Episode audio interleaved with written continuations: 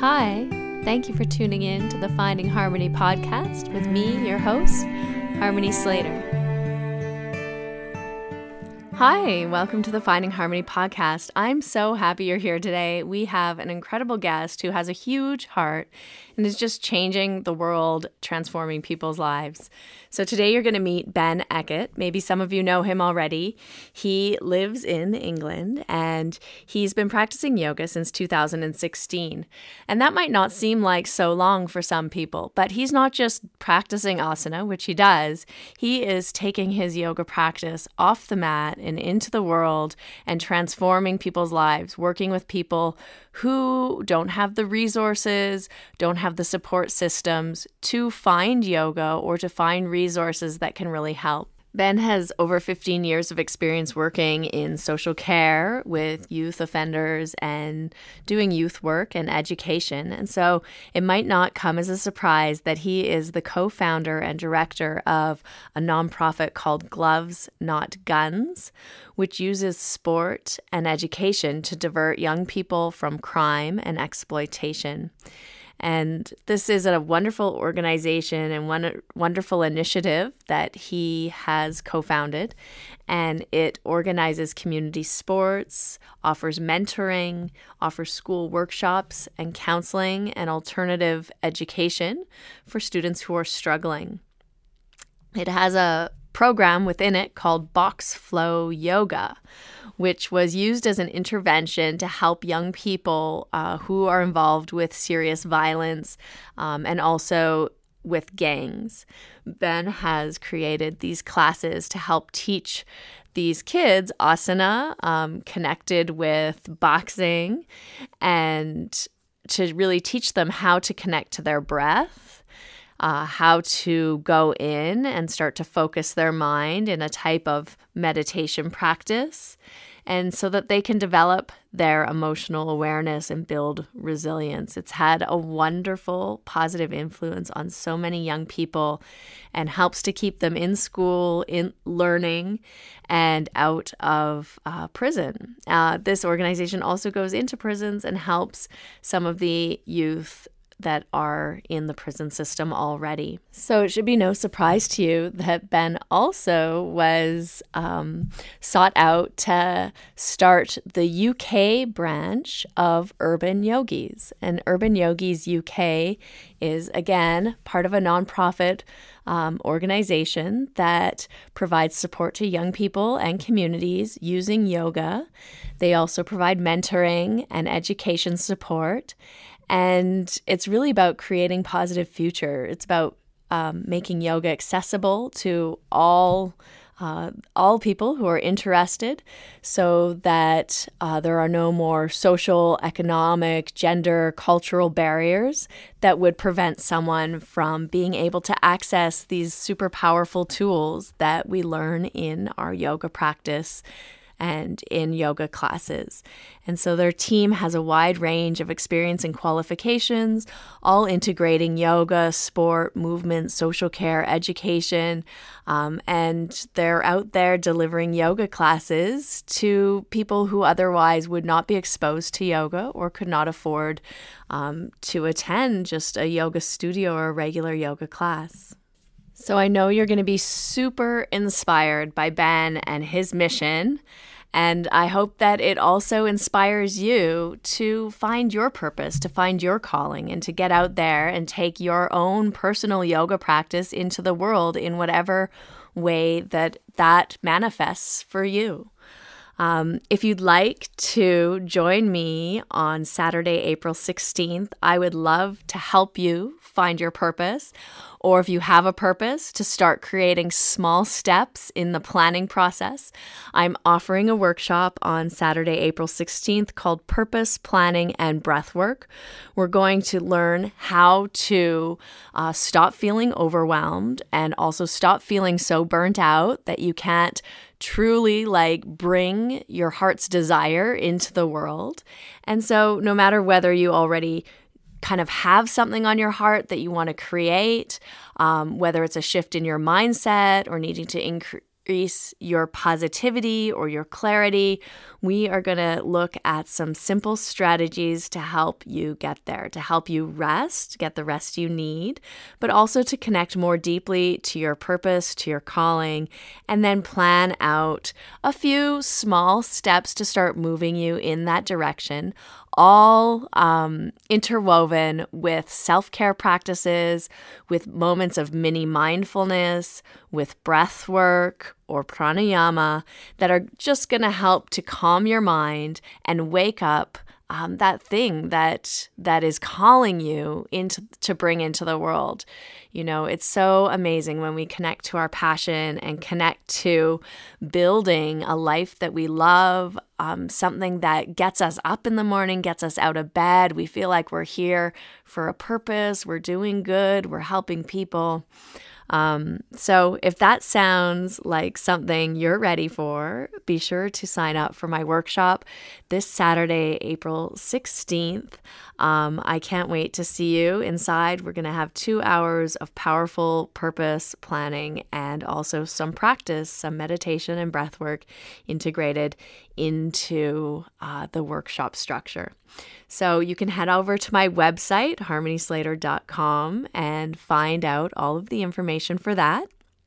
And in the meantime, I want you to just sit back and listen to Ben and hear about all the incredible work that he's doing, how he found his purpose, how he connected deeply to his calling and his passion in the world, and how it's transforming lives, so many lives, really changing society. And it's so important. It's so powerful, and I'm just absolutely honored to have him on the podcast today and to speak with him and share his mission with you all. So let's get to it. Hi, welcome to the Finding Harmony podcast. I'm your host, Harmony, and I'm joined today by Russell Kay. So good. I understand that you have one of the stars from The Only Way is Essex is on the show today. It's fantastic. I'm so excited. It's one of my favorite shows. Yeah. Where I learned the term vajazzled, which came up in last week's episode, which is cool. We're here. And I think we're going to learn how to vajazzle or bejazzle our JJ? No. What are we doing today? We're going to talk to Ben Eckett about his organizations, Gloves Not Guns. Oh, that'd be better probably. Yeah, and Urban Yogis UK. Oh, yeah. I We're over in England again. I did an Urban Yogis West Coast once. That's good. You did? I did, yeah. Really? Yeah. Oh. You don't remember when I did that whole thing with Eddie and the Urban Yogis, and we got all those guys and flew them out to San Francisco, and right. They worked with the kids. Well, let's talk about that. That'd be nice. Okay. Yeah. How are you doing, Ben? Yeah, I'm good, thank you. Great intro. Thanks. Sadly, I'm not from Essex. Yeah, so I'm sorry I can't help there. Oh, where are you from? So I'm originally from Devon in the southwest of England. Oh, that's very different. Yeah. And where are you now? So I'm in London now. So yeah, I moved to London about, I don't know, like 15, 16 years ago. Oh, cool. That sounds like an East End Essex accent. I mean, did you pick that up? Were you born with that? So my dad's side of the family are from London. I never really had like a Devon accent. No. My brothers and sisters do actually, but yeah, I never had it. And now I've been in London so long, it's my accent's changed a little bit. Yeah, yeah, you sound like a tough guy. My goodness. Devon is a whole different flavor. I used to go down to Devon to see what's his name, John Scott in Penzance, and you know he's obviously not from Devon, he's from, what's that island near Australia? New Zealand. And so, you know, he's kind of, sweet, sort of faux Scottish kind of accent. Faux Scottish. You know, not at all, like a hard nuts from Essex. You didn't do time in Essex, did you? No, I didn't, no. you never did any hard time? Oh, that's a shame. I wanted to talk to you because my dad did federal time for for drug charges. And so I like to meet other young men who have that in their back pocket. You know? Different podcast, different guest. Well, I have an intro. This is going to be fun. Ben Eckett is the co-founder and director of Gloves Not Guns, CIC, which uses sport and education to divert young people from crime and exploitation, which I could have used as a young man. Especially the exploitation part. The organization offers community sports, mentoring, schools, workshops, counseling, and an alternative education provision.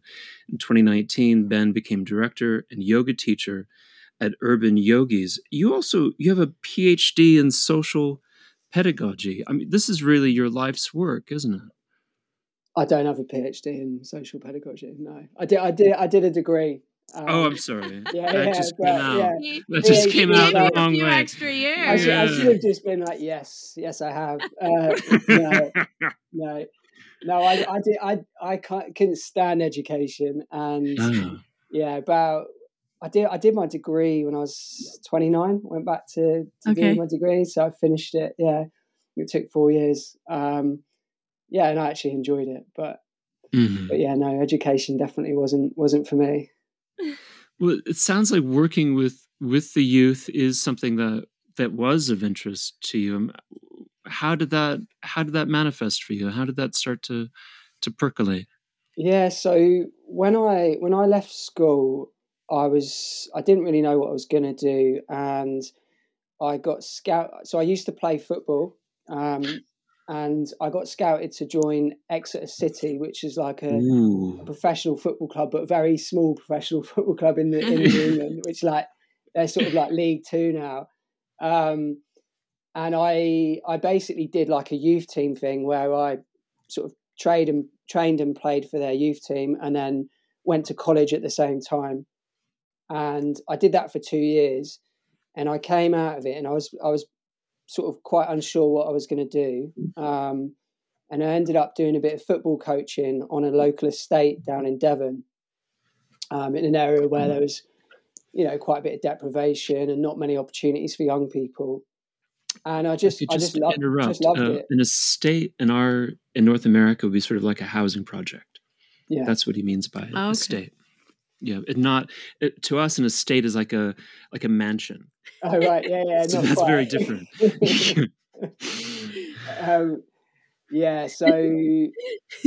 So basically, I just loved it. I loved working with young people, and the people that were sort of running the program offered me like an opportunity to train as a youth worker. At the time, I didn't really have any qualifications, so it was like an entry level thing. So I trained as a youth worker for 3 years. And then at the time when I was doing that, a couple years into it, I decided I wanted to set my own project up. So with a mate of mine back in Devon, we set up a project called Why Surf. And it was all to do with teaching young people like from sort of backgrounds where they didn't have enough money to like access surfing and things like that. We'd teach them to surf for free. Yeah. And it was crazy. Like, I know you were talking about Devon earlier. Like, it's an interesting place because environmentally, like when people look at it, it's beautiful. Like, and if you face value, you think it's like perfect. But there's quite a lot of unemployment. There's a lot of problems with drugs down there. And just like there's a lot of people, with not much money. So we were working like in areas like 10 miles away from the sea. And some of the families had never been to the beach before, so it was mad. So I ran that project for a few years. It did really well. We got sort of invited to the Houses of Commons to talk about the project and how we'd sort of been able to support young people into learning to surf. And then it was just around the time when like a lot of government cuts came in. Mm-hmm. And the funding for that project stopped. And then at that point, I decided then the project had finished. I'd finished my sort of youth work training, and I decided that I'd move to London. And sort of, yeah, then from there, my sort of career in and youth work and like education, social care just sort of changed a bit. So I started working in schools at first, but schools where they're called pupil referral units, and it's for where like young people that are in mainstream school have been kicked out of school and they go to these like specialist schools. So I worked there for quite a period of time, and then I sort of got into working within councils and doing sort of more within social care and youth offending, like working with more like whole family support.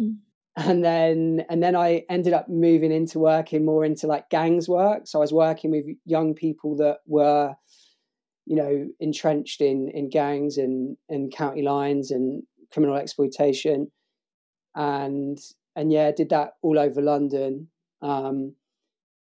And then 5 years ago, I sort of worked within that in youth work and education, social care for about 15 years. And then I met Adam, who's the co-founder of Gloves Not Guns and Urban Yogis. What's his last name? Adam Ballard. Yeah, and then we sort of built Gloves Not Guns from there, really. Cool. I wonder if you could tell us a bit about the mission and like the vision for Gloves Not Guns. You sent me a vision statement. We aim to prevent and divert young people from crime, antisocial behavior, exclusion from education and care, through building positive relationships, education, community cohesion, and using the power of sport to change lives. And I think by care, you mean, being taken care of by the government, which is sort of a bit different. We would say that a bit differently. I wonder if you could tell us a bit, or maybe expand on that vision statement for us. Yeah, sure. So me and Adam both have sort of individually been impacted through sport in one way or another. It's sort of had a positive impact on our lives. And I think that's where sort of the passion came for us to set up this project. Adam had been running Croydon Boxing Club for quite a long period of time. Yeah. We'd sort of had this idea to set up Gloves Not Guns and started it. And then I met Adam by chance and sort of told him what my background was. And at that point, we decided we would develop it together. The idea for what we wanted to do is we knew from the experience of work and living in the community and whatever that you needed like a wraparound service to support young people. It couldn't just be like one angle. You couldn't just go in and, you know, we couldn't just get kids off the street and teach them boxing and think that was going to change their lives. It, you know, it would to some extent, but there needed to be, you know, mentoring for them. There needed to be support around their education and employment. There needed to be some sort of therapeutic intervention because of a lot of them experienced a lot of trauma. There needed to be like support for the families, because for us, if you don't change the home environment, you know, it's very hard to change that situation for a young person. You know, you can give them all the tools you can, but if they keep going back to that home and it's the same thing, you know, repeating itself, like you're not breaking that cycle. So the aim of like, you know, what we've put in our mission statement is really around just creating that wraparound care for the community and the young people to try and make like long-term systemic change for them. And, you know, many of the young people we work with, they, you know, have social workers involved in their life. They have youth offending workers. They're maybe not in education. So a lot of, you know, the barriers in their life is like education, is family. And we, you know, if we can prevent a young person from getting excluded from education, we know it's going to have a much better impact on preventing them from being exploited in the community. Because if a young person gets excluded from school, they've got more time on their hands. They're not safeguarded as well. They're out in the community and, you know, there's so much like grooming going on, and it's quite easy for them to get exploited into gangs. So the idea is to try and keep them in the home environment, you know, unless they need to be removed because of, you know, neglect and other issues. Keep them in school and then get them engaged in all our sort of support services that we have. Well, I think about my own family and the difference between being working class and, say, you know, being aspiring was that instead of that knee-jerk response to a young person saying you're kind of too stupid to do that, and there's a knee-jerk response to violence and a knee-jerk response to kind of marginalizing a person and destroying their confidence, like that's kind of, to me, part and parcel of growing up working class. But being an aspiring middle-class person is more about, you know, when you see a young person and encouraging them and really kind of doing everything you can to kind of build up their confidence. So what you said just now really kind of struck true. Like the very hardest thing about working in underserved communities is rebuilding confidence. And that intervention at home is the mountain to climb for an organization like yours. So I wonder how much work do you have to do to get into people's homes to kind of help them interact with each other in a more positive way? Yeah, great question. I think a lot of the time it's making sure that the people that are delivering the intervention are relatable to the families. Mm-hmm. So, you know, for instance, the majority of our staff team are from the communities they work in. We've got, I think it's around 40% of our staff team are now people that have come through the project, so that were maybe referred in as a young person 5 years ago, and, you know, we've supported them to change their lives around. They've then gone through sort of a volunteer and training process, and then they're becoming staff. Mm-hmm. Now, when they then go into that family environment to do some support, I think, you know, it's the families feel much more at ease knowing that it's someone that they can relate to. Mm-hmm. So I think that's a really important aspect of it. I think then there's also the side of it, making sure that our staff team are trained and have done lots of training around, you know, trauma-informed practice and, you know, restorative approaches, all these different things that we know there's a bit of, you know, theory behind the practice, and that we're using tools that have been used by, you know, therapists and social workers for years that we know sort of are going to make an impact. And then it's just like anything, just being compassionate and showing empathy and going into the home and not being judgmental. Like, you don't know what it's like to walk in someone else's shoes. So, and it's a very intrusive thing when someone comes into your home to like tell you that essentially you're not like doing something right in relation to your parenting. Mm-hmm. So you've just got to be so sensitive, so reflective, and show all those other qualities that I just mentioned.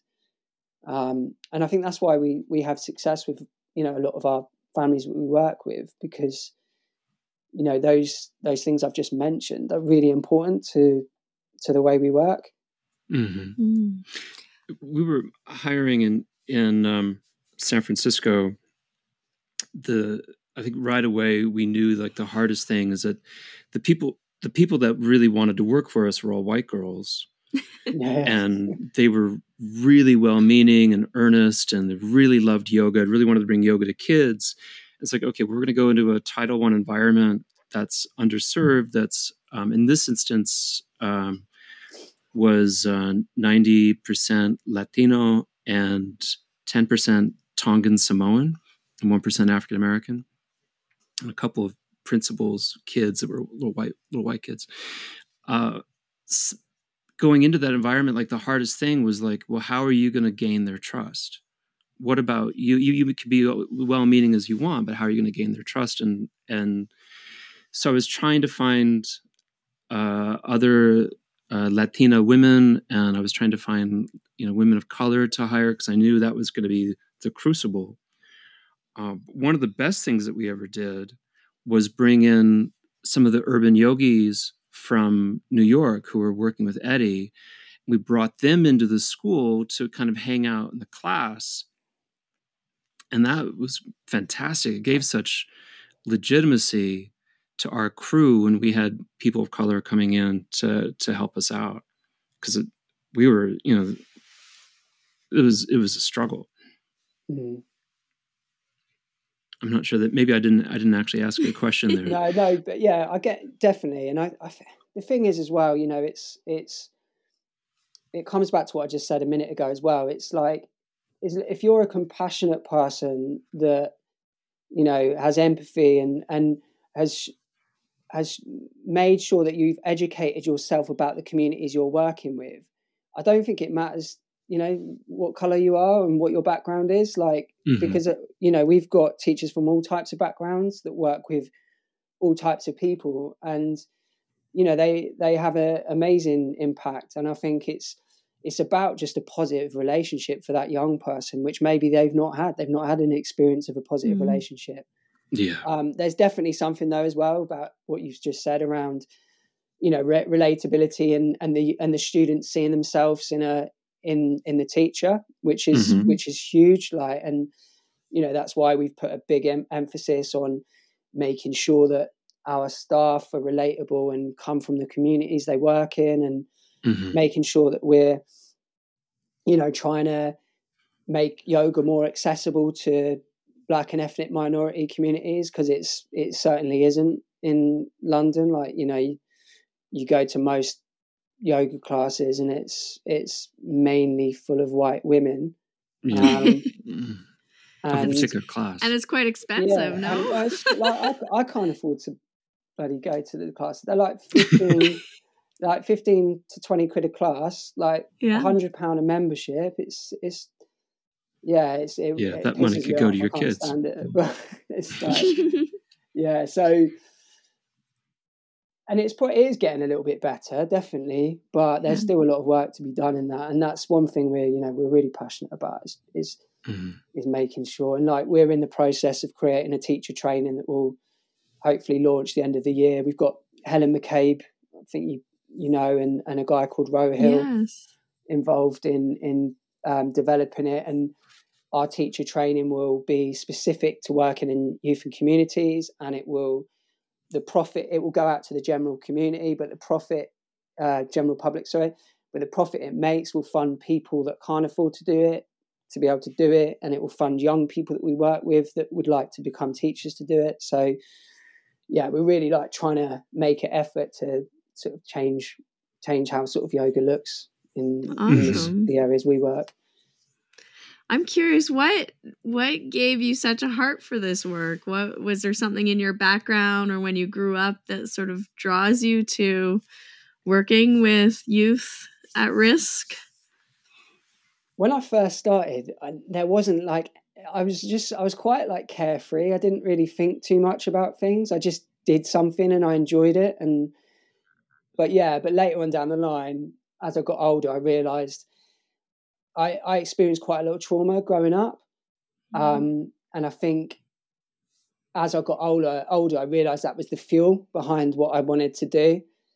I think when I was younger, like in school, certainly after I'd been through these different traumatic events, the consequence was I was getting out in trouble at school, getting excluded, you know, I got, you know, getting arrested and involved in drugs and things like that.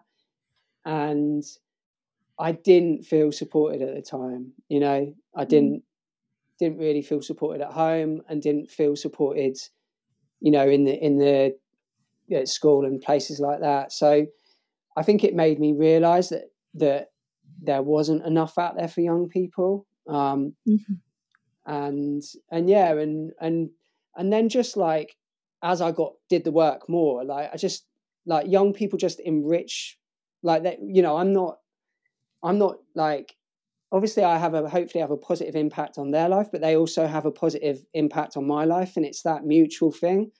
Mm-hmm. So, you know, all the people that work in our projects, like everybody enriches each other's lives. And it's been one of those things, like, it's just like anything now, the more we do it and we build both Gloves Not Guns and Urban Yogis, the more it just becomes like this thing that I'm just more driven to like make huge and support more young people and get more people involved. Mm-hmm. But no, answering your question, it's definitely my own experiences you know, as I got older, I realised that was what sort of drove me to really be passionate about it.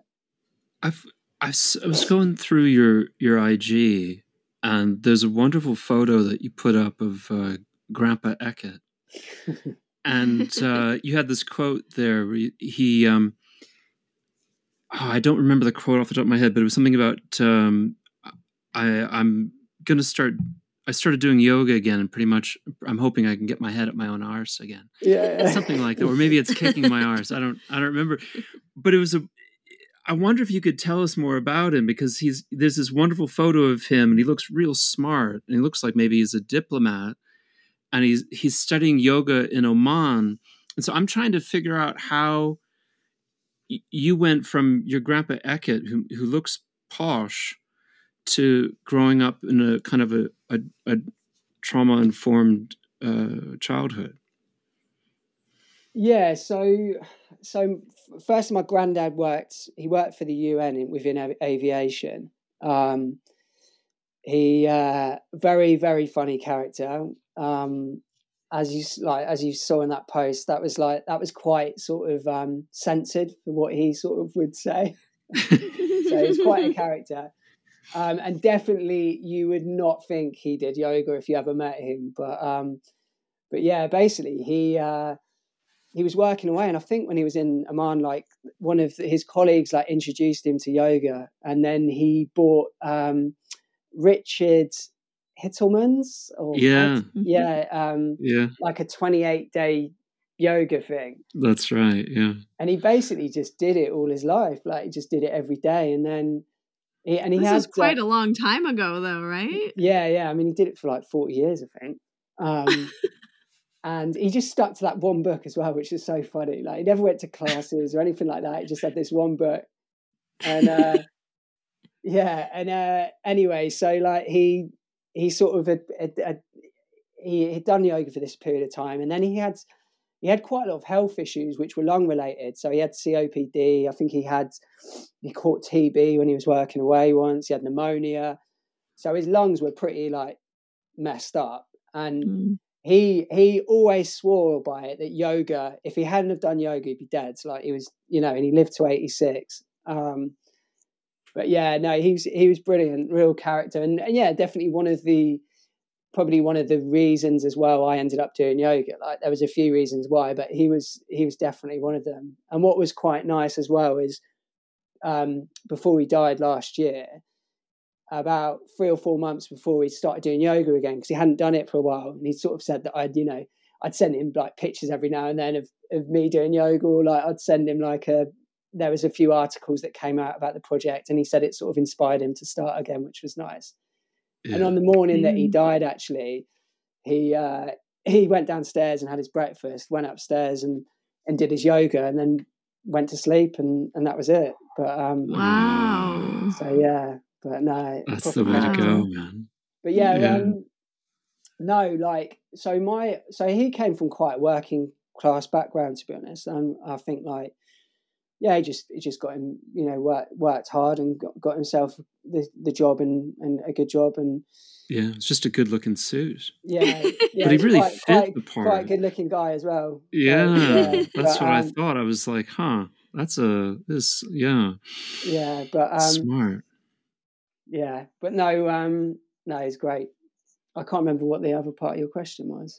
Well, I don't understand. If he's not a diplomat, and even though he looks smart, you guys look like twinsies, to be honest. Yeah. Good-looking young man. But if he's working class, and then what was it his? I mean, it has to be his son who's your father.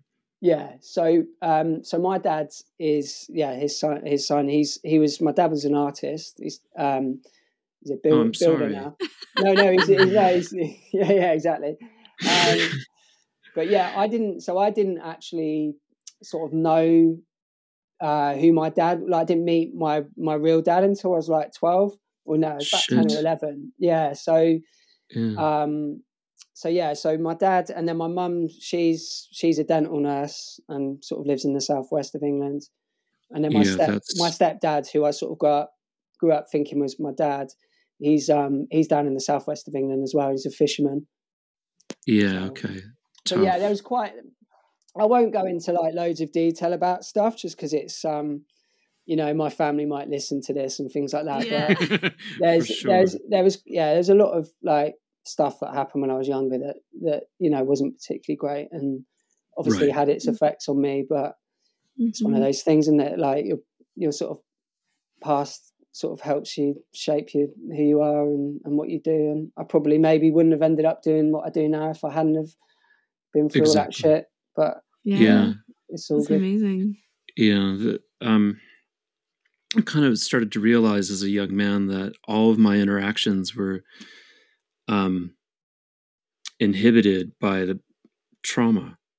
And the more I did yoga, the more I realized that it's like, this was going to help me actually have conversations and in a way that I wasn't going to be hamstrung by shame and self-doubt and paranoia that I was being disrespected in some way, which is still, you know, a constant struggle, just like, you know, arguing with Harmony over the dog, you know, it's like, is my self-esteem being disrespected in some way?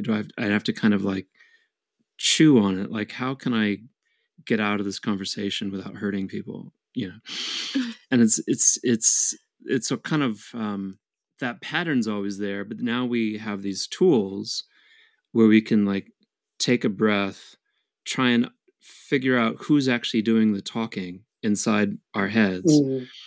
And like, well, what are they really trying to say to me? And what's really important here is, you know, love between me and other people. And so,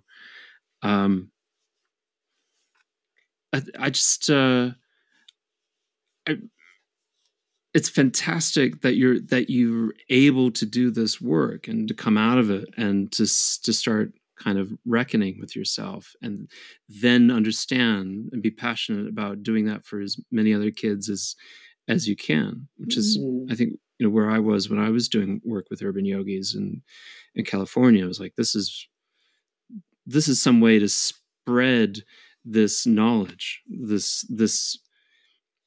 I remember thinking about it. It's like, this is, you know, for me growing up, underserved in Louisiana and being broke as toast. I don't know if that's an expression. I just made it up. But like having, you know, dry as toast. But like having access to yoga was really fucking privileged. Yeah, definitely. Though I would never have described myself as being privileged, but somehow I was able to. It was on public television. Fucking privilege. Was what it? A privilege that was, that it was on public access, you know? So, but I really wanted to make that opportunity available to other kids. What drew you into the practice of yoga? So was it after you started Gloves Not Guns? Yeah. So no, it was before, actually. It was about a year before. So I've been doing yoga for about 6 years. So there was a few things. There was obviously my granddad, but there was, at the time I was working in West London and I was doing sort of gangs intervention work. And I just remember I was like stressed and just, you know, like like burnout, basically. I just felt, I felt knackered. And I was leaving work one evening and I walked past a hot yoga studio, and it said like it had, I don't know, 30 quid for like all you can do yoga for a month. And I was like, there you go. I was like, boom, I'm going to try it. And I went in and I did it. And just like the first session, I was just like, wow, like it was obviously, it was really tough. Like it was like some sort of like power yoga or something. But I just remember like lying in Shavasana at the end, and I was just felt so relaxed. And then when I left, the studio, it was quite like a cold, you know, London evening, and I just felt so good.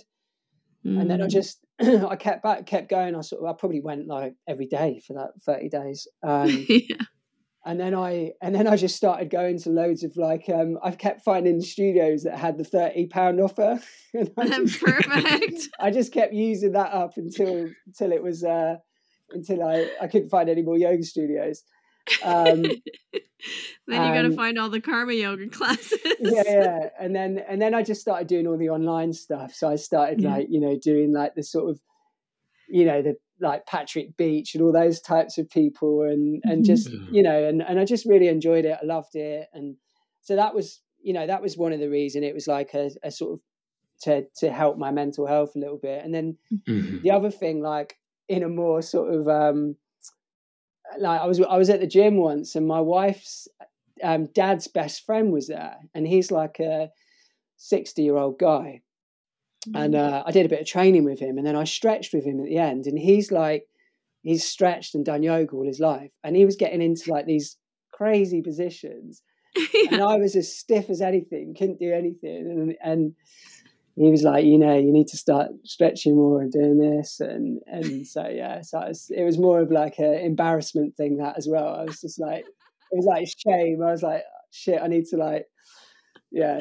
Because, I don't know what, like I played sport most of my life, and with sport, I'd always just like stretch my quads out, do a couple of hamstring stretches, and then just get straight into it. There was never like anything that would really sort of work on, lengthening the muscles and things like that. So, yeah, so there was a few things, but ultimately, like once I started, I was just like, I loved it. And and then I think I was at Gloves Not Guns, and I just started introducing it sort of informally into the sessions sometimes, and just saw the benefit of it. And then also like on the other side of my own practice, like I just started seeing the benefit it was having like on my mental health and just generally just how I felt. And I went and did a teacher training, a really shitty 200-hour teacher training with something like, it was called like Bend It Like Buddha or something terrible.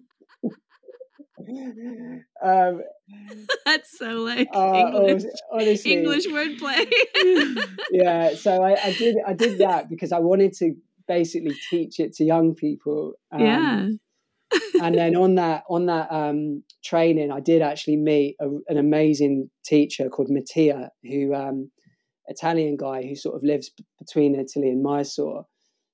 Nice. Just like the most amazing teacher. Anyway, he introduced me to Ashtanga, and then that was it. I was like, I was addicted, and I came home and I was like, I was obsessed with it. And my wife said, "You've become a twat or something like that."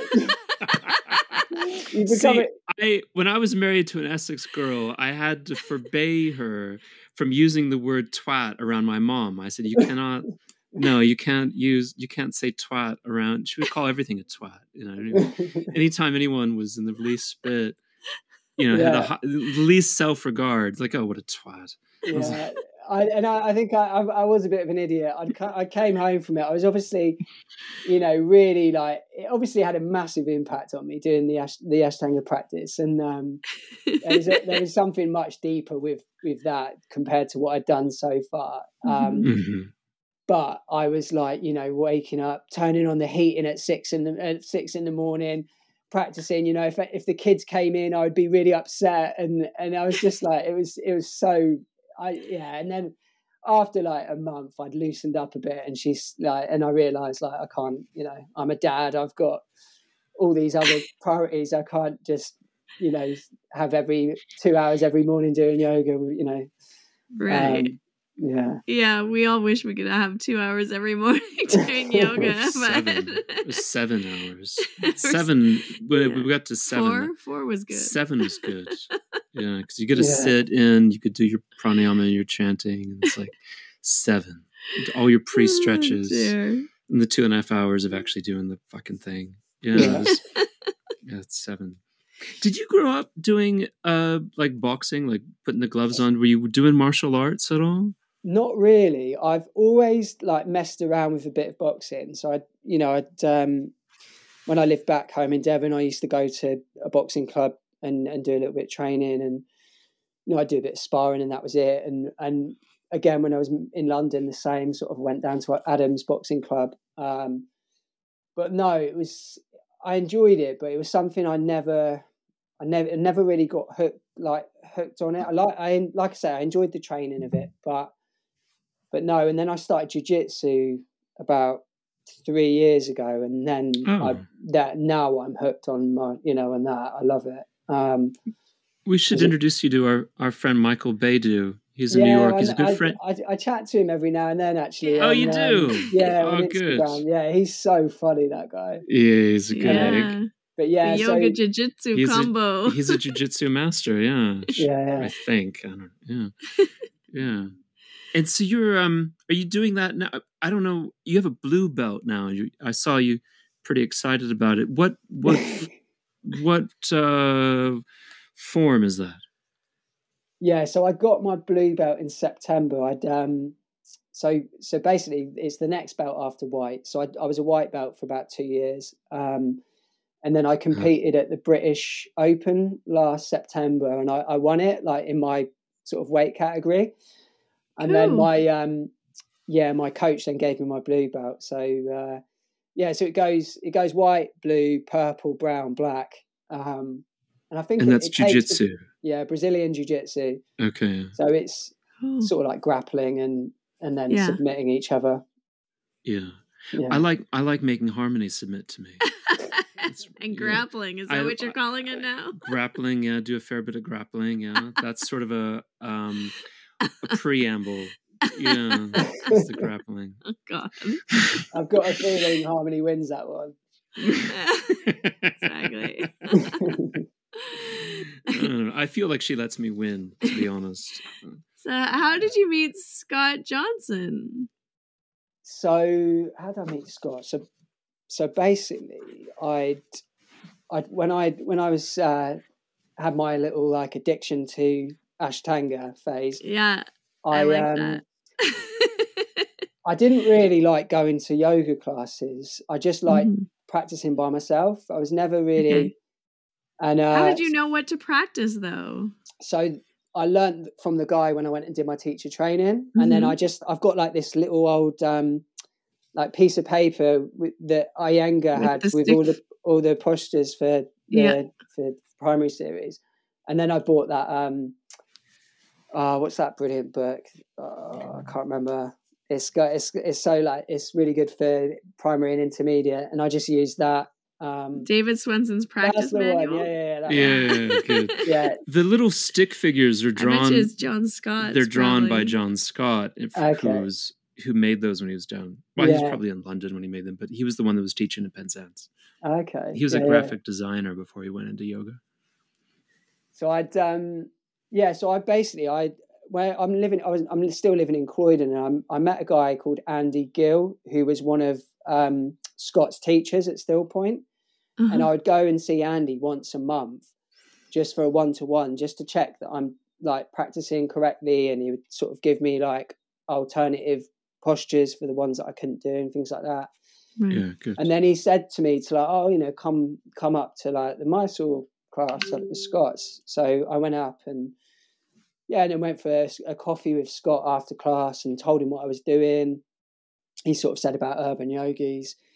And funny enough, Eddie was already messaging me on Instagram because we'd set up a project called Box Flow Yoga at Gloves Not Guns. Box Flow Yoga. Okay. And the idea was, because a lot of the young people that we work with would not want to do yoga if I said, let's do yoga. But if you do it on top of a box, they were okay with it. Exactly, that's what we thought. Oh, yeah, right, okay. So the idea is to mix a bit of boxing and yoga together and hopefully sort of like get, hook them into it. And I think Eddie had sort of seen what we were doing and said, it looks really good and blah, blah, blah. And anyway, then I got chatting to Scott, and he obviously said about the Urban Yogis project. And then further down the line, me and Adam decided we really wanted to sort of start to develop our yoga part of our organization. And instead of developing it under Box Flow Yoga, we thought it would make sense to do it under Urban Yogas. So I met with Eddie when he was in London, and met with Scott and Helen McCabe. Had a really good meeting. And then February 2000 a couple of years ago. What was it? 2000? Sorry. My maths isn't very good, as you can tell. Me and Adam took it over and sort of have developed it since then. So Scott's, so I met Scott through that, and you know, still sort of see Scott, and he's involved in the project up until a couple of months ago. So he was sort of doing some mentoring with young people and delivering some classes and that. But yeah, he's sort of got to prioritise some other work at the moment and things like that. So he's sort of moved on from it. But we still got Helen McCabe involved, which is brilliant. Helen was sort of the original sort of founder of the UK version with Scott. Yeah. Beautiful. I'd say that, you know, I really loved and treasured that work with Urban Yogis, and the 10 years that I spent in education were, you know, incredibly impactful for me.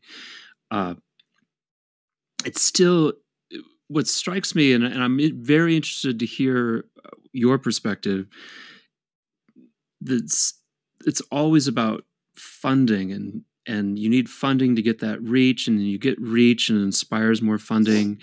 And then there's that issue. And then on the other side, it's the burnout from the constant reach and trying to get more reach and overextending yourself. And I just wanted to know how you manage that. How do you manage? Because it's a good getting, you know, Urban Yogis, and maybe Deepak Chopra has been involved with you guys. But I just want to know, you know, how are you surviving over there? Because that's always the question, and the hardship of being a nonprofit and working with kids. So my experiences of running my first organisation, Why Surf, obviously taught me a lot. And I think I realised from being in a lot of meetings with charities and things like that, that funding was always a thing.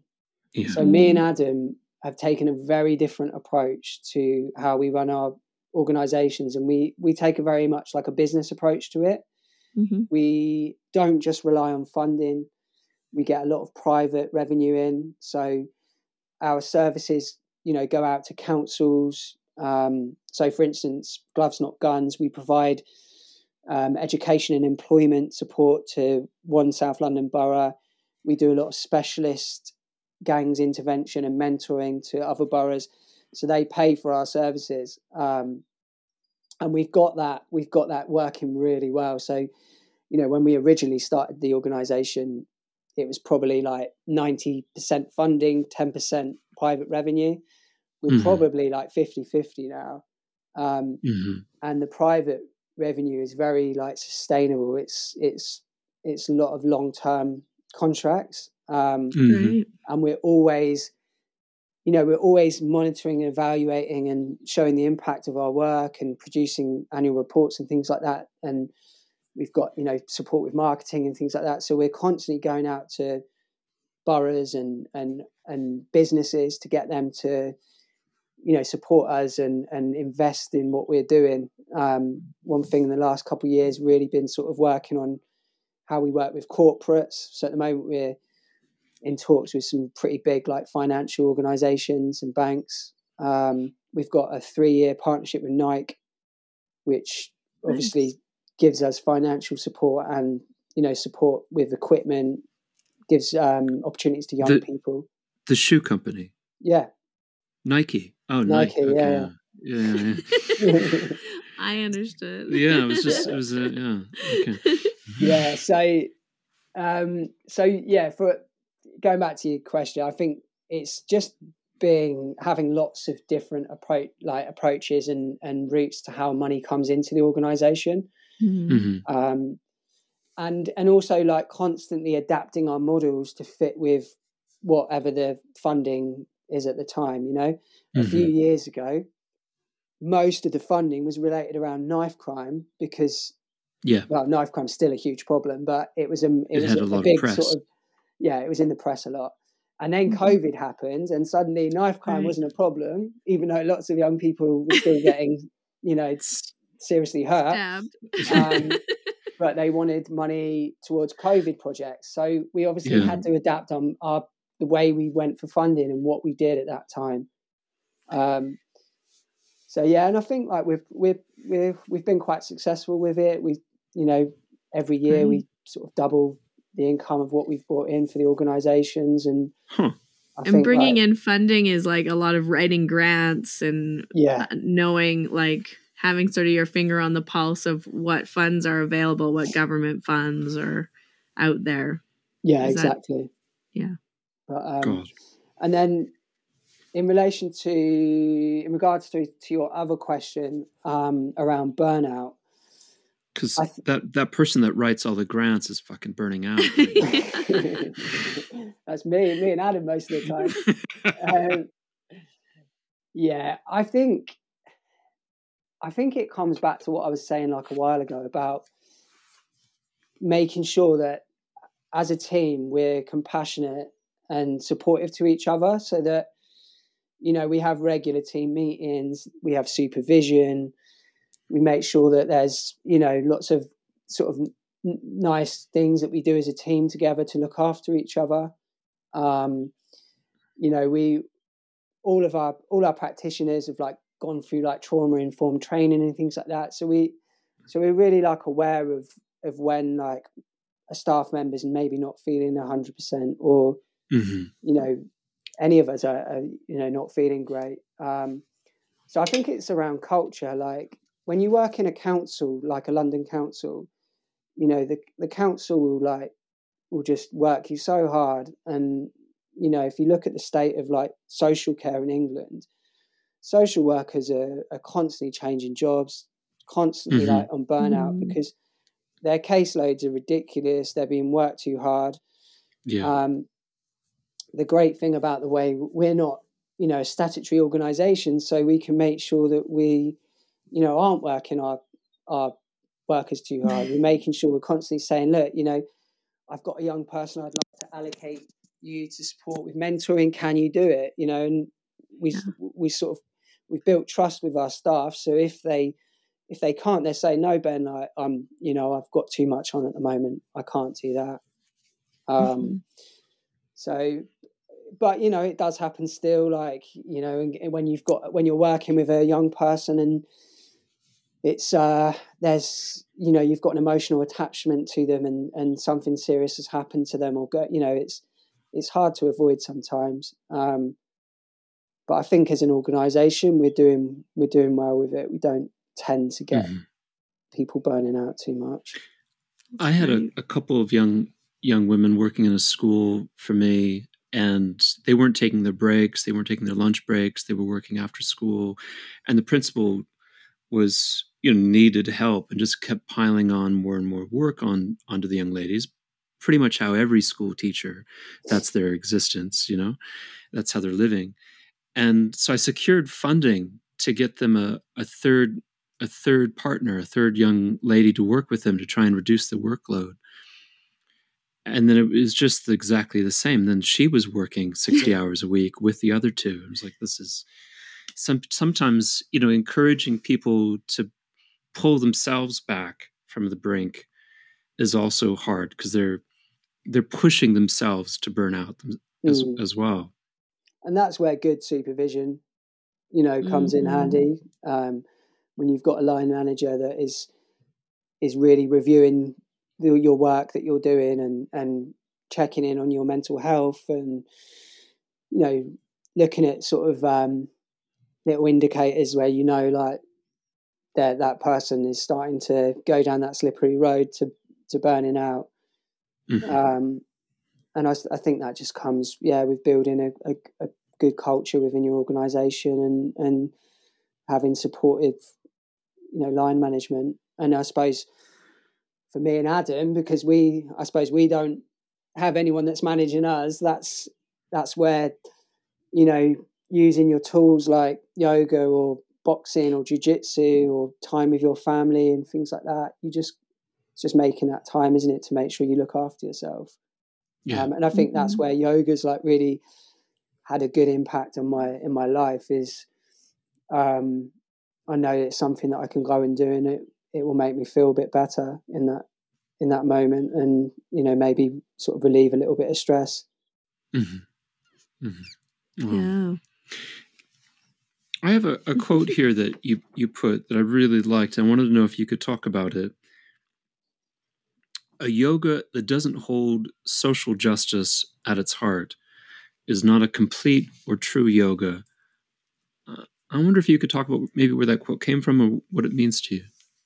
Yeah, so I'm currently doing my 500 hours teacher training with East London School of Yoga, Stuart Gilchrist. And part of my essay that I'm having to do at the moment is to do with, and I'm not even going to be able to pronounce this word properly because it's Sanskrit and I'm shit at Sanskrit, but it's like Satyagraha or something. Satyagraha. Yeah, that's the one.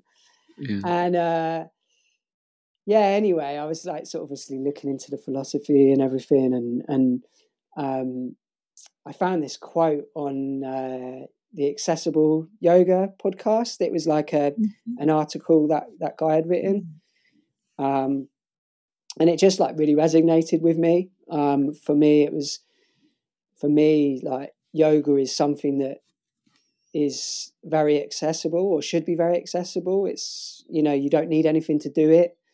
Mm-hmm. And it's, you know, it can have a massive positive impact on, you know, how you walk through life and how you treat others. And, you know, a lot of the philosophies behind it, you know, the Ahimsa and things like that are very, you know, very positive and can teach like young people and adults, everybody. A few politicians could do with learning about it. You know, about how to sort of treat people. And just like from my perspective, it was always like, I think it, you know, it can be used to really like help communities and people that, you know, don't like the word underprivileged, but you know what I mean? Like, you know, don't have a... We would always say underserved rather than underprivileged. Yeah, nice. Yeah, that's perfect. Yeah. Just for the same reasons, like who wants to be underprivileged?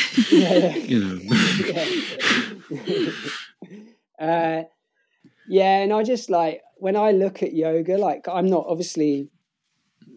done it for like a really long time, and I'm not particularly like, I'm not like ingrained in a yoga community. I'm a bit of an outsider in lots of ways.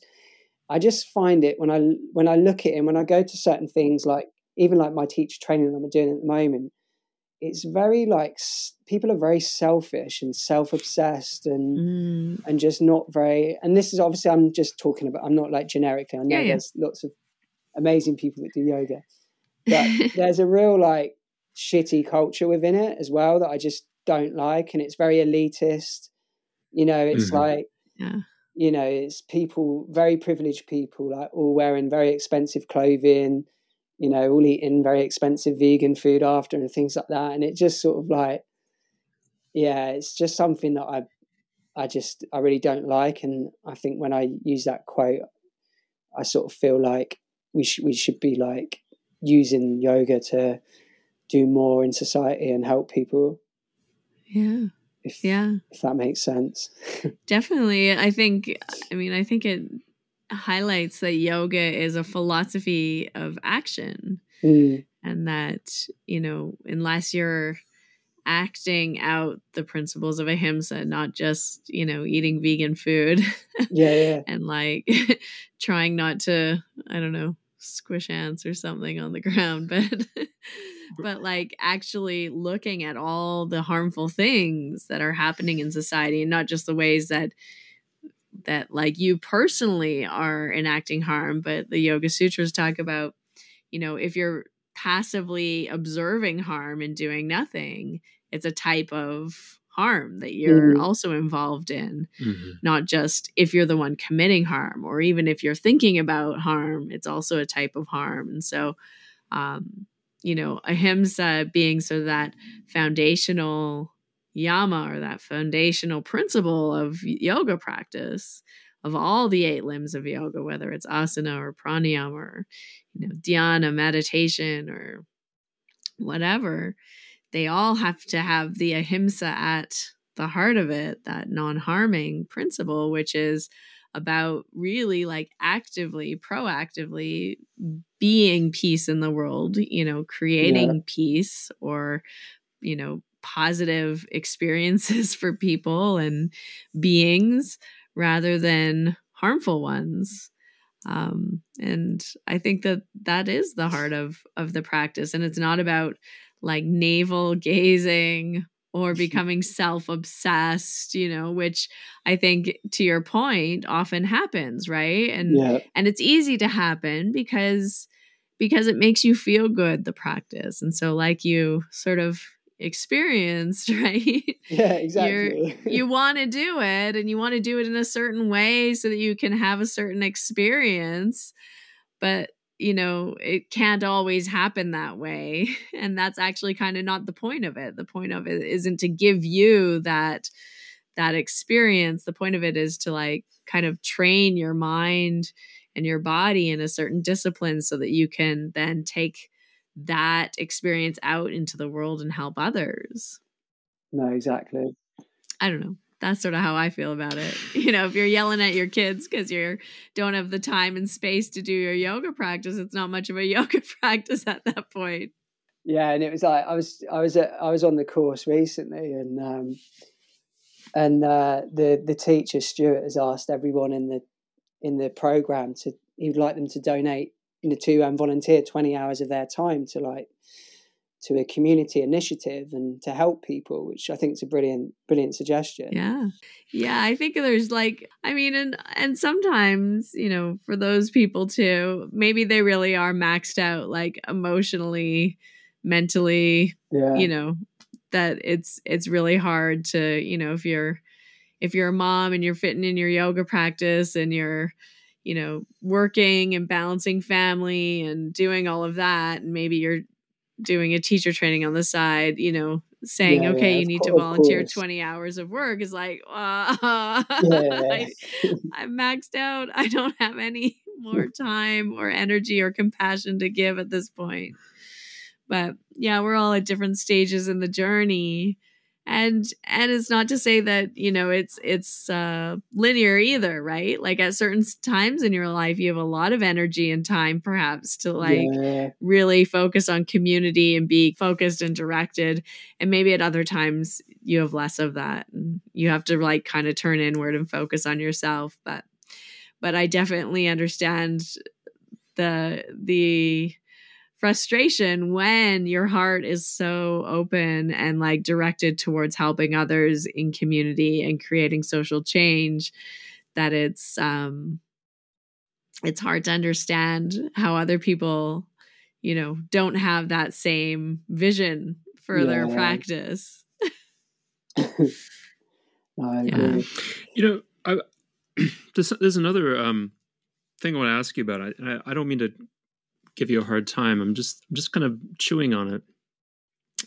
Sometimes I like to go to bed at night watching like the greatest knockouts in boxing history. You know, like I'll just sit up and I'll watch Deontay Wilder just beat the shit out of somebody and really enjoy that. And I understand that there's a kind of contradiction there for a professional yogi to indulge in the enjoyment of physical violence, you know, but it's kind of part of me at this point. And so, but I just to put that out there, and then I want to also mention a. Are you trying to reconcile boxing and yoga? Sure, that's why I'm kind of introducing the concept, you know. And I did a partnership with a boxing teacher at a Title I school in Milwaukee, and I would come in and we would teach his. He had a group of young men that he was. He was training and nurturing and trying to create. It was like the Black Latino Young Men's Association at that school. And he was just trying to get them to learn how to tie ties, but also be regulated. And one of the things that we could really agree on, he and I, and that we really saw eye to eye on, was the breath. And he said, there's no better tool for a boxer than mastering his breath or her breath. Because that's going to keep you regulated. So you don't fight angry and you don't fight with violence, but you fight as a tactician, as a chess master. And like, so like Floyd Mayweather, for example, is not like a hard hitter. He's a genius. yeah, at tactics and defense and not getting hit, and then, you know, getting points. I wonder if you could, does that at all resonate with you? That kind of where that violence kind of sits. I mean, at one point you need an entry for kids who are incarcerated. How are you going to get them interested in self-regulation? Well, their boxing is a way to do that, because that's going to appeal. Yeah, so I think we're talking about like how we sort of can teach breath work through sort of the martial arts, or the benefit of that. Mm-hmm. Yeah. So firstly, we can't teach boxing in prisons. Just they don't allow that over here, and we're not allowed to teach any sort of any like martial arts or anything like that. Right. Yeah, I think like what worked really well when we sort of did mix boxing and yoga together was we would focus right at the start of a session. We get the young people to lie down, and we just do like a grounding practice, just get them to concentrate on breathing, and then they would go to the we do like some sort of like gentle stretches, lying on the floor, and then we'd get them to get up and get on the bags, and they would. We would do like a Tabata style thing, you know, the 20 seconds on, 10 seconds off the bag, and then come back and see how they felt and the difference that they would feel. And they could recognize how when they felt angry in other situations, so when they're in school, how their breathing can change. Mm-hmm. So then we got them to try and focus on maybe using like simple techniques like, you know, the square breathing and things like that for when they are in those situations where maybe there's a conflict or they're feeling anxious, how they can sort of use that breath work to help calm themselves down and get them back into sort of a more calmer state. So I suppose essentially getting them to, you know, calm down their nervous system through the breath work is what. So Could you describe that square technique for our listeners? So that's breathing in for 4 seconds, hold for 4 seconds, exhale for 4 seconds, and then hold for 4 seconds again, breath out. Oh, that's just pure pranayama, yeah. Yeah. I call it the Samavritti pranayama. Nice. Yeah, same wave. Pranayama. And we've used Eddie's app, actually, the breathing app, which is really good. So like we've got, we've used that in sessions. I got my wife to use that actually when she was having the baby. Oh, nice. Yeah. So we definitely really tried to link a lot of like breath work into our sessions.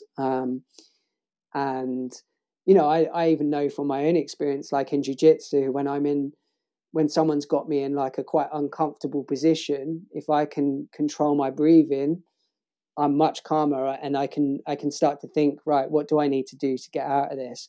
Mm-hmm. If I didn't have that skill that I've learned from yoga, and when I roll with people actually that don't know that, you know, they'll be in that position and they'll be breathing really fast and quick and they won't quite know what to do. And it gives you that control. Mm-hmm. I can even like think about, you know, when a footballer steps up to take a penalty, you know, they always, if you watch it, they breathe in, they take a big breath out, go up, hit the ball. So I talk about Kevin Durant doing a free throw. Like the first thing he does is takes deep breath every time. So we're definitely trying to link that into our sessions, you know, and the work that I do in prisons, you know, those young people are constantly living in fight or flight mode, you know, their nervous system all over the place. So soon as they get into the sessions, they're lying down on the mats and we're just breathing. And then we get up and we do some like physical yoga practice. And then at the end, again, lying down, breathing. And they love the breathing. It was funny. Like the first time I went into prison, I thought, because I'm not allowed to teach them boxing or anything like that. I thought, how am I going to sell yoga to this group of young people? I had like 15 young lads. You know, like I think like two of them had done yoga before, like at primary school, and they're all like 16, 17 now. So I thought, oh, I'm going to have to like mix in a bit of fitness at first just to get them, you know, get them sort of settled and hopefully sort of break, you know, a bit of a barrier with it. And straight away they were like, oh, can we do some of that breathing and meditation stuff?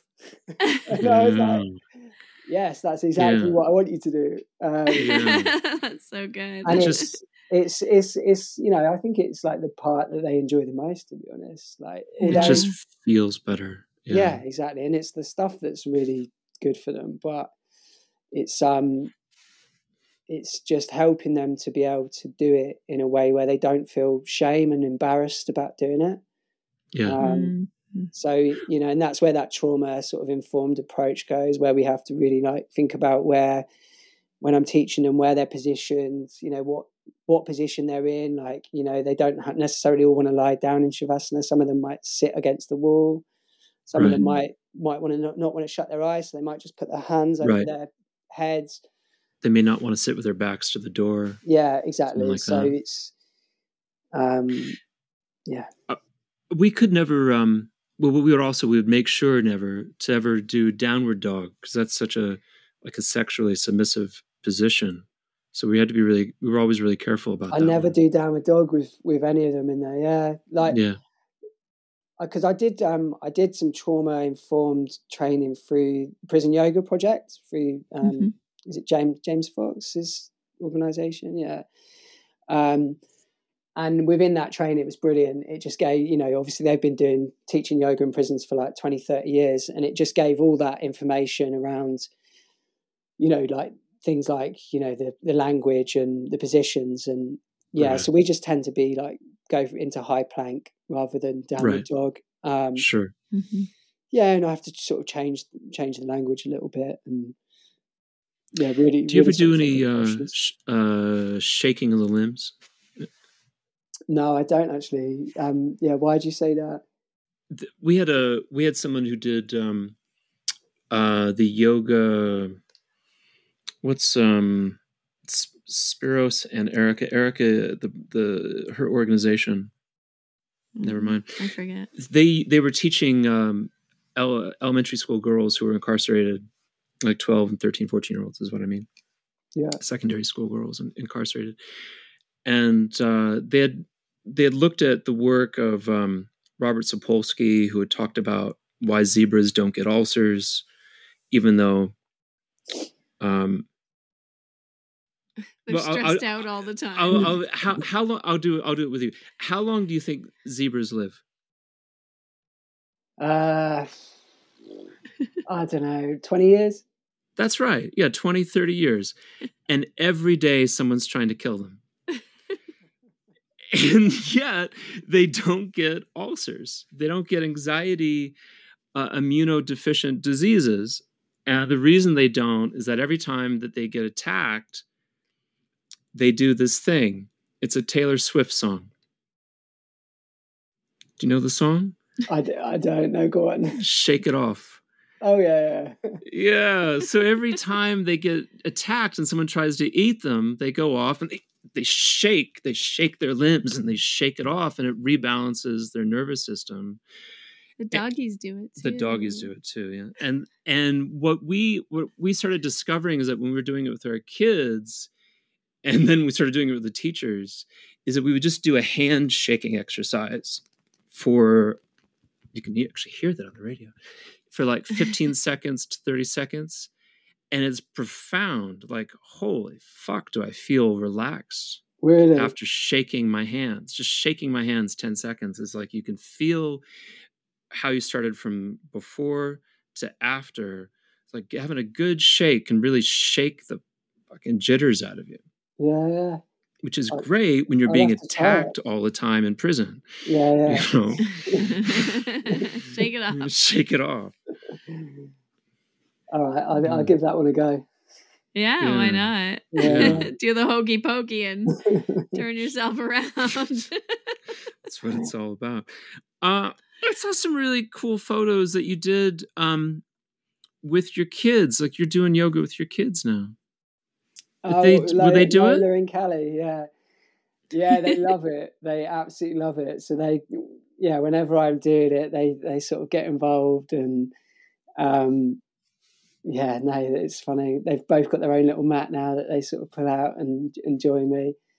That's awesome. And there's a really great sort of YouTube class called Cosmic Kids or something like that. Yeah, I know that. And they tell the stories and they do all the different postures. Yeah, I love that lady. She's awesome.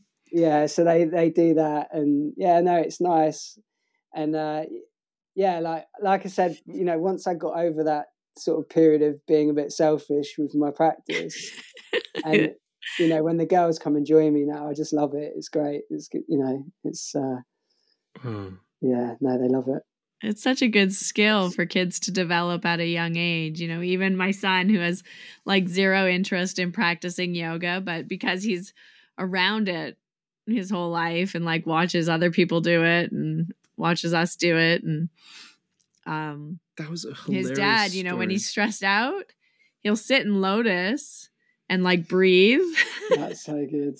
How old is he? Or he like loves doing back bends. But like he'll do back bends. Tell that story about the dentist. That was so rad. I think we've told it before, but he had to go get a couple teeth pulled, because they were baby teeth, and they were like impacted, kind of. They weren't like coming out properly. So he's gonna get shots. Yeah, and he hates needles. He hates shots or anything. Totally freaked out. So I had to park the car, and I told him to run into the dentist and like check in. He's 11, and so he went into the dentist, and I came in like maybe a minute later, 2 minutes later maximum, and I like look and where's my kid? I'm like, did a boy come in here to check in? And she's like, yeah, he's just over there. And he's just sitting in lotus breathing. I'm like, oh, yeah, that one belongs to me. That's amazing. Yeah. But he does it frequently, actually, if needs like a little refresher. Yeah, Lola started doing that, actually. She sort of sits down, crosses her leg and closes her eyes. It's great. Yeah, and takes like some deep breaths. He's just like, you know, really focusing on his breathing. That's the beautiful one. First lesson we always did was this grounding breath, and we just have him just put a hand on your heart and another hand on your belly and just feel your breath. And the kids really liked it because it was like giving yourself a hug, and it's immediately very reassuring. And just like listen to your breath. Take some breaths into your hands, you know, and just, it was really sweet to walk into a classroom and see a kid sitting there already doing it. Yeah, that's great. I'm like, oh. Yeah. How did you and your wife meet? Does she do this work? Is she a boxer? A boxer. She's not a boxer, no. So we met quite a long time ago. It would have been about 12 or 13 years ago. I met her in Brick Lane in London when we were out for drinks, and we exchanged numbers, and then nothing really happened. Like, we just stayed friends. Like, she was working as an air hostess at the time, and I'd sort of hadn't been in London too long, so I'd sort of moved home for a year and then came back up. And anyway, it didn't work out at the time. We just stayed friends. Like, we lived quite far away from each other. And then it must have been about 3 years later, I'd broken up with my girlfriend at the time, and I noticed on Morgan's Instagram that her boyfriend no longer featured. So so I sent her a message, and and then we went out for some drinks. And then the first night, I got so drunk, she had to take me home and put me to bed. Oh, shit. Yeah. And then the second time we met, that happened again. That's brutal. And then that was it. She fell in love. She was like, oh, I really like putting this guy to bed. Yeah. This one's for me. Yeah. So we've been together for 9 years now, and married for 6 or 7. Is she still a airline hostess? No, that was over a long time ago. No, she does sort of do similar work. She works within children's social care, but she does like business support for them. Mm-hmm. Cool. And then, yeah, obviously supports me massively with the business and obviously, like, you know, with our family and everything. You said Brick Lane. Is she? Is her family from the subcontinent, as they say, from Bangladesh or? No, they're not. No, we're just out for drinks. No, her, Morgan's Morgan's dad is from Barbados. So Barbados. Yeah. Okay. Because I was wondering about the yoga connection. I thought, I wonder if this comes together. Like her uncle is. My great granddad was Indian though. On my dad's side, yeah. So my great granddad was from northern India, and my great grand was Austrian Jewish, and she sort of you know, came to London during the war, and he had moved to London. He was like a professional dancer. Mm-hmm. Yeah, and they met in London, and this was obviously back when interracial couples weren't too common, and she was Austrian Jewish and he was Indian Pakistani, so it was it would be Pakistan now, but he was from a Muslim background, but yeah. So, that's incredible. Wow. That's fantastic. Yeah. And then Morgan, it came to you through generations, DNA, exactly. Subtle imprints. Yeah. That's amazing. Yeah, no, it is. Do you think that was also why your father sort of was drawn to, or your grandfather? No, because it wasn't his side of the family. Okay, the other side of the family. You have it from both sides. No, so it was my granddad. So it was my grandma who was married to my granddad. Yeah. Wow. That was her side of the family. Yeah. That's incredible. Yeah, and then Morgan's. Yeah, so Morgan's dad's from Barbados and mum is from Sunderland, if you know where Sunderland is. Yeah. Not quite Barbados. No, not quite. No. Wow. So no, there was no link there. But yeah, Morgan's not really into yoga. She thinks it's for twats. Yeah. Well, it does do wonders for your mula bandha.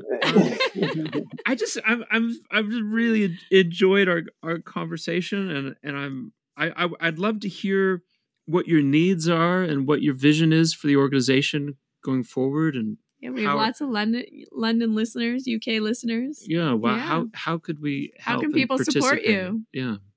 So, well, one way you can support us at the moment is we are going to be, on the 27th of September this year, we are going to be walking up. There's a team of us from Urban Yogis are going to be hiking the three biggest mountains in the UK, which won't be very big to you Canadians. It'll be more like a small hill. A hill. Yeah. So it's called the Three Peaks Challenge. So we're doing the Three Peaks in 24 hours. And just to make it a bit more exciting, we're going to do 300 yoga postures on the Three Peaks. So we're going to do 100 of them. Good. So we're trying to raise money to run programs all over the UK, which will be aimed at supporting young people. And the programs will involve yoga and empowerment and mental health workshops. But the focus of it is to support and build awareness around sort of domestic violence and mental health issues. I think there was a massive increase in domestic violence incidents during COVID. Right. I mean, it's already the statistics are terrible anyway, but it got worse during that period of time. Same in the States. Yeah. So we want to really work with young females and boys, all genders, to support and educate around, healthy relationships and empowering people and delivering sort of workshops around mental health and things like that. So yeah, so the link is on my Instagram, Ben Eckett Yoga. It's on the Urban Yogis Instagram. It's a Just Giving page, so maybe if you guys can share that, that'd be amazing. But yeah, we're trying to raise £10,000 for sure. And the future, I suppose, for there's lots we want to do. Obviously, this year we really want to launch our teacher training qualification. Mm-hmm. We want to expand our programs, what we're doing in prisons and within schools and communities. But yeah, the idea with Gloves Not Guns and sort of Urban Yogis is to sort of turn them into sort of huge national initiatives that are delivering sort of the services and support to communities all over the UK and maybe one day internationally. Yeah. Sorry. Yeah, yeah. So like right now you're mostly working like in the London area.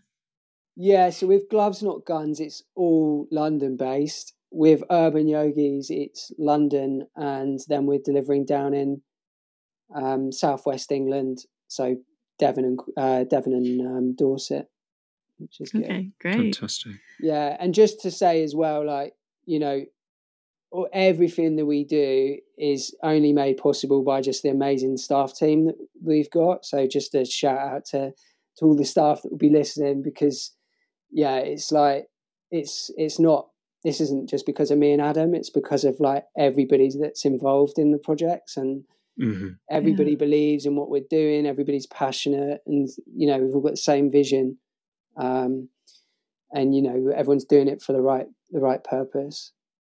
Yeah, it takes such a huge amount of commitment and teamwork to make something like this happen, let alone two nonprofit organizations to make two of them successful together. Yeah. You know, it's incredible the work that you guys are doing. And I know it takes not just the two of you, but a whole army of people behind you. That's right. Helping and making it possible. So yeah, big shout out to all of the people involved in your organizations. Thanks. And if you guys are ever over, you're obviously welcome to come down to Gloves Not Guns and Urban Yogis and teach and get involved. Yeah. Well, if we're ever in the area, we're definitely going to look you up. But I'm sure there's lots of yoga practitioners and teachers listening. So I hope they look you up right now too, because we have many UK listeners. It's true. Yeah, and just to your listeners as well, if there are any people that are interested in getting involved in the project, and yeah, just reach out to us. Yeah, we'll do. Yeah, beautiful. And and your teacher training sounds like a really amazing program for people who are interested in this kind of work, also, and even teachers of yoga who want to, you know, understand more how to teach in a trauma-informed way and in environments where people might, you know, come from a trauma background. So I can't wait for you to have that as one of your offerings too. It sounds amazing. Cool. Thank you both for having me. Yeah, thank you so much, Ben. Really pleasure to meet you. Thanks for listening to this episode of Finding Harmony with me, your host, Harmony Slater. You can find out more information on my website, harmonyslater.com, and I look forward to connecting with you again soon.